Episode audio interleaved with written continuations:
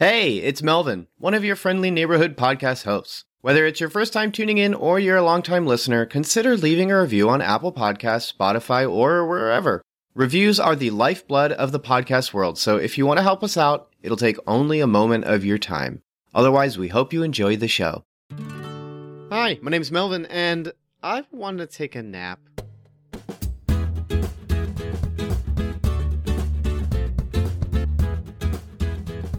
Welcome to Cinematic Doctrine, a Christian podcast service that encourages and equips Christians to engage and reform the culture of cinema. Tonight we'll be dining on Charlie Bean's Lady and the Tramp. Disney Plus is finally here, and it's amazing how quickly the excitement of something like this can dwindle in a day when the service shows its faults. Frames skipping, videos freezing, the application outright crashing. Can't help but wonder when the launch of a new popular service will go smoothly. At least Disney Plus wasn't as wild as World of Warcraft Classic, where people were in digital lines that spanned thousands of players just to access certain areas of the game world. But enough about the service, I figured a fun way to inaugurate the launch of everyone's new $7 monthly streaming service was to review an original movie featured on that service. And what better film to start with than Disney's fourth live action remake this year, Lady and the Tramp? Let's waste no time. Let me tell you what Lady and the Tramp is all about. After years of waiting, Jim Dear has finally bought his lovely wife, Darling Dear, the gift she's always wanted a dog. It's a little cocker spaniel whose fluffy coat is soft to the touch. They name her Lady and they give her tons and tons of love. However, Lady is worried. Her masters seem unwell. Jim is stressed and fearful, while Darling, who's gained a lot of weight in the past few weeks, seems tired all the time. She's confused, and when she consults her neighboring dog friends, they have no idea what's going on. Enter the scruffy, mangy mutt of a street dog who goes by many names. The one that seems to stick, of all things, is Tramp. And as he runs from a nearby dog catcher, he happens upon Lady in her predicament. In his peril, he tells Lady, If you let me hide here, I'll tell you about the baby. Baby? she asks. Tramp then tells her, Right now, you're the center of attention, but once the baby's in, the dog's gonna be out. Fearing his words, she barks and grabs the attention of the dog catcher. Tramp dashes off, and with every fiber of her dog being, she hopes to doggy heaven that what Tramp said is anything but true. Soon, she embarks on a doggy adventure. As she contemplates what home is, where she belongs, and stumbles upon an unconventional date night with a mangy mutt. Lady and the Tramp is rated PG for some mild thematic elements and action peril. Thematic elements, as far as certification is concerned, essentially means uncategorized. Often it's used to say the movie evokes emotions like fear, romance, that sort of thing. And in this case, it's the fear of a dog catcher taking Tramp to the pound or Lady expressing fear for her masters. And the action peril has to do with a chase scene in the third act and essentially anything that's high stakes. Also, I find this particular thing just funny to mention. There's basically a part in the film where Tramp is helping Lady take a muzzle off, but the way that Charlie Bean chose to edit the scene makes it look like oh, something else is going on. And I found that important to mention because if you're an adult, you know what's being evoked here, and it's just straight up weird to watch. Like, if you know how dogs work, it just makes the scenes all the more strange. And this is also a personal thing, but I always thought tramp was supposed to be a pretty vulgar word, but I guess it's not.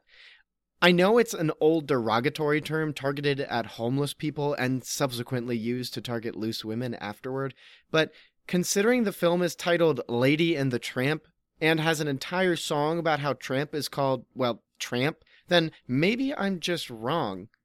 Either way, it goes without saying the word tramp is used a lot in this film, so if that's already a red flag, well, then you're gonna have a terrible time. Now, before we take a look at Lady and the Tramp, I wanted to share real quick that if you've come to enjoy Cinematic Doctrine and would like to support the show, be sure to leave a review on your respective podcast app at the end of this episode. You can also check out two new shows featured under Cinematic Doctrine called Trailer Talk and Monthly Movie News if you're interested in more content. And be sure to check out cinematicdoctrine.com where you can also get connected with our social media. Also, Cinematic Doctrine has a Patreon. For as little as $3 a month, you can join other patrons and vote on a movie I review once a month, as well as take joy in feeding my coffee addiction. Any amount is appreciated with multiple tiers to choose from, all of which go toward making Cinematic Doctrine the best podcast it can be. Anyways, on to the review. Confession I haven't seen the 1955 Lady and the Tramp. There, I said it. Well, okay, maybe I have. You you see the thing with these Disney classic animated features is I can't really tell if I've ever sat through them or not.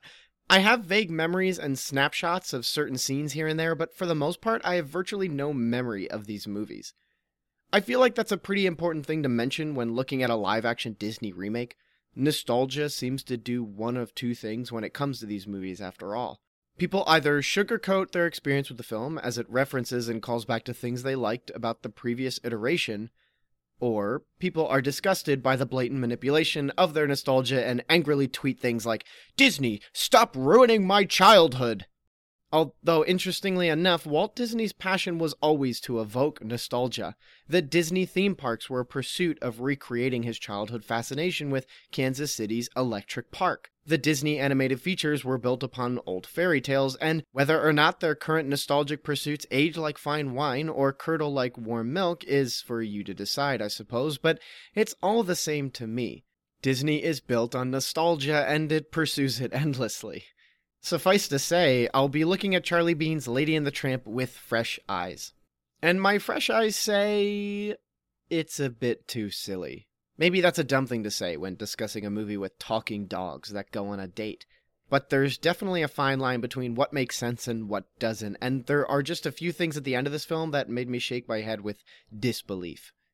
And, like, okay, I'm not here to nitpick the film, and I feel like most people would feel inclined to say, Come on, Melvin, don't you know how to have fun? It's just a talking dog movie. You don't have to be critical about that, do you? Well, like, that's the whole point of this podcast, for one, and for another, even talking dog movies have parameters of what works and what doesn't. But I digress. Sometimes I feel like this podcast is me defending myself against some imaginary figure I make up. I play my own devil's advocate after all. But that's the thing with these Disney live action films. By being set in live action, certain things change on how we engage a film, and when cartoonish, unrealistic stuff tries to look realistic, it can get confusing and silly. For instance, a talking dog can look great in an animated feature. The whole world is depicted in a fantastic, colorful, unrealistic manner, and therefore the boundaries for realism within the world are you know, turned up to 11. So, a talking dog isn't all that abnormal. Look at the Looney Tunes, for instance. When Roadrunner is floating mid-air just beyond a cliffside, that looks totally normal in the Looney Tunes, but if you see that in a live-action picture, it doesn't look quite right. And neither would a 10-ton anvil landing on a person's head, for that matter. So when you have a talking dog feature that is set in live action, you need to get everything right. And because you're already having to carry your audience through an abnormal situation in a live action setting, you really have to get everything right. Not only do the dogs have to look realistic, they must do things that look realistic. Why? Because you're already having to convince me that these dogs are real. To push those boundaries starts to break down my ability to be convinced of what's going on. Uh, okay, okay, so maybe I'm taking Lady and the Tramp too seriously. But I feel like this isn't all that ridiculous when you take into account the fact that one of the bulldogs in the movie didn't even look like it was done rendering. To explain, and I may not get this entirely right because I'm not an animator, most computer generated graphics these days are made with a 3D animated model. However, something like one of those dogs during animation doesn't really look like a dog. It will have a skeletal mesh, basically straight lines with a couple joints, that are easy for an animator to interact with. After the animator is done working with the movements, artists will begin layering the skeletal mesh with textures, and these textures are how you get the color and design of what a dog would look like in real life. On top of that would be any effects, such as the fur, the gloss in an eye, perhaps even the lining of moisture on the snout of a dog. After this, the model is input into a scene and someone else needs to set up lighting. If the camera is facing where this model is standing and the light source, like the sun, is behind the camera, the model needs to imitate that light source, along with anything that may reflect the light onto the model, such as the reflection of a puddle on the ground or perhaps even the reflection off a white coat on another CGI dog.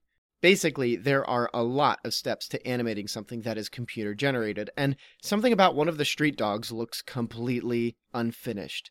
There's a bulldog that basically looks like it missed both the lighting and effect stages, so it just looks like a sticker.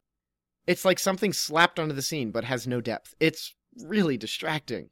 And if you saw the title of this episode, Uncanny Valley for Dogs, then you're starting to understand why I said that. Because that bulldog looks like a bulldog. It moves like a bulldog. And because it's in a live action setting, it almost fits the scene, but there's something off, and it just doesn't look right. That said, a key thing about Uncanny Valley is that you notice something is wrong, but you can't figure out what. And while I can tell you what's wrong with the bulldog, I can't tell you what's wrong with the schnauzer.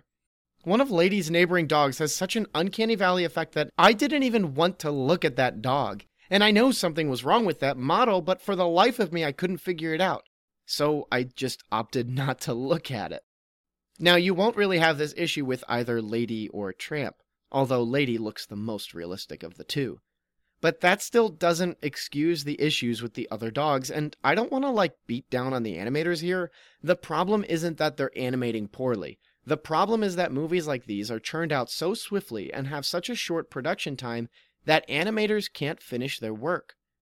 You may have noticed that despite having great CGI in films like Pirates of the Caribbean Dead Man's Chest, or even certain sequences in the Star Wars prequels, we haven't gotten much cleaner or crisper CGI since then. I mean, those two movies came out over a decade ago, and Davy Jones' tentacle beard still looks better than most modern CGI.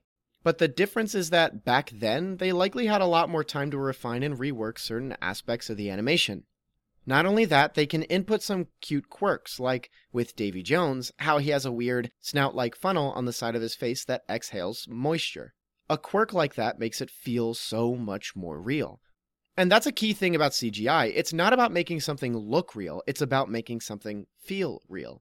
And that's probably why the Uncanny Valley effect is so powerful nowadays we can't really put our finger on what's wrong with some of the CGI in modern movies, but we feel wrong about it, so it turns us off. And if you're rushing your animators to get the job done, they'll likely be more focused on making things look real rather than feel realistic. So, movie studios, I'm calling you out. Stop rushing your animation studios. Give them time to breathe. But back to the film. It's a tad silly. The film has this uncanny valley effect, and also it's just not all that entertaining. But maybe that's where I get off the bus. This film is probably more entertaining for kids, and maybe for adults who have seen the original, but not all that good for someone who has nothing invested in Lady and the Tramp to begin with, or, well, has all that much invested in these sort of Disney properties. Also, the original film is only 76 minutes, and the remake is 104 minutes, and how they were able to make this story any longer or rather, why they made this story any longer, is beyond me. And that's probably where the silly stuff comes in. I think some things were added just to add them, as opposed to really giving Lady and the Tramp any more meat than it needed. Now, something else I want to address is that with cinematic doctrine, I really try and figure out ways in which I can talk about certain biblical themes with a movie. It's not like I review a movie and decide to skip over something biblical. I think any of my longtime listeners know this, but if you're just plugging into this episode, you may wonder why I haven't spoken about anything biblical yet. The thing is, with Lady and the Tramp, I just don't feel like there's much to talk about. It's not a very good movie, and not necessarily a bad one either. If it were a good movie, I feel like that would mean the messages and themes and, dare I say, performances, music, or cinematography would inspire some sort of biblical perspective here. Or worse off, if the film was terrible or offensive, I would have something to aggressively rebuke and therefore attack it from a biblical standing. But something like Lady and the Tramp simply feels empty. It's kind of soulless, to say the least, and while I can't say anything directly to the film, I will say this. Don't just take my opinion on this film. Get someone else's. Talk to your friends or other church members. Maybe they respond to this movie differently than I did. As I mentioned in the beginning, someone might be really into these Disney live action remakes and their opinions might be totally different. Or someone might hate them as cash grabs and have something else to talk about. Both I think are important to hear out. At the very least, they probably lead to better, more biblical discussions than I can offer here. And you know what? If someone can spark a genuinely interesting biblical discussion of the supposed themes present in Lady and the Tramp, you better be in the Cinematic Doctrine comment section because I want to be a part of that. You know what? As I think about it, there might be an interesting thread here. I mean, let's take it in this way. Is there an intrinsic value to something like this movie? I mean, look at it this way. What I've heard is that people don't really care for this film in the same way they've cared or loved the first one. In other words, Charlie Bean's rendition of Lady and the Tramp isn't as good as the original. Also, apart from the original, this film doesn't offer much of anything new. At least that's how I feel about it. As mentioned, there aren't any exceptional performances. I've completely forgotten the music. The visuals stagnate soon after the film starts, and if I'm being honest, if I wasn't working on this review, I probably would have forgotten I watched it. I don't really know if I can be convinced that there's a valuable lesson in the film, nor some sort of message, theme, or tone that could be helpful for a grown adult, let alone young children.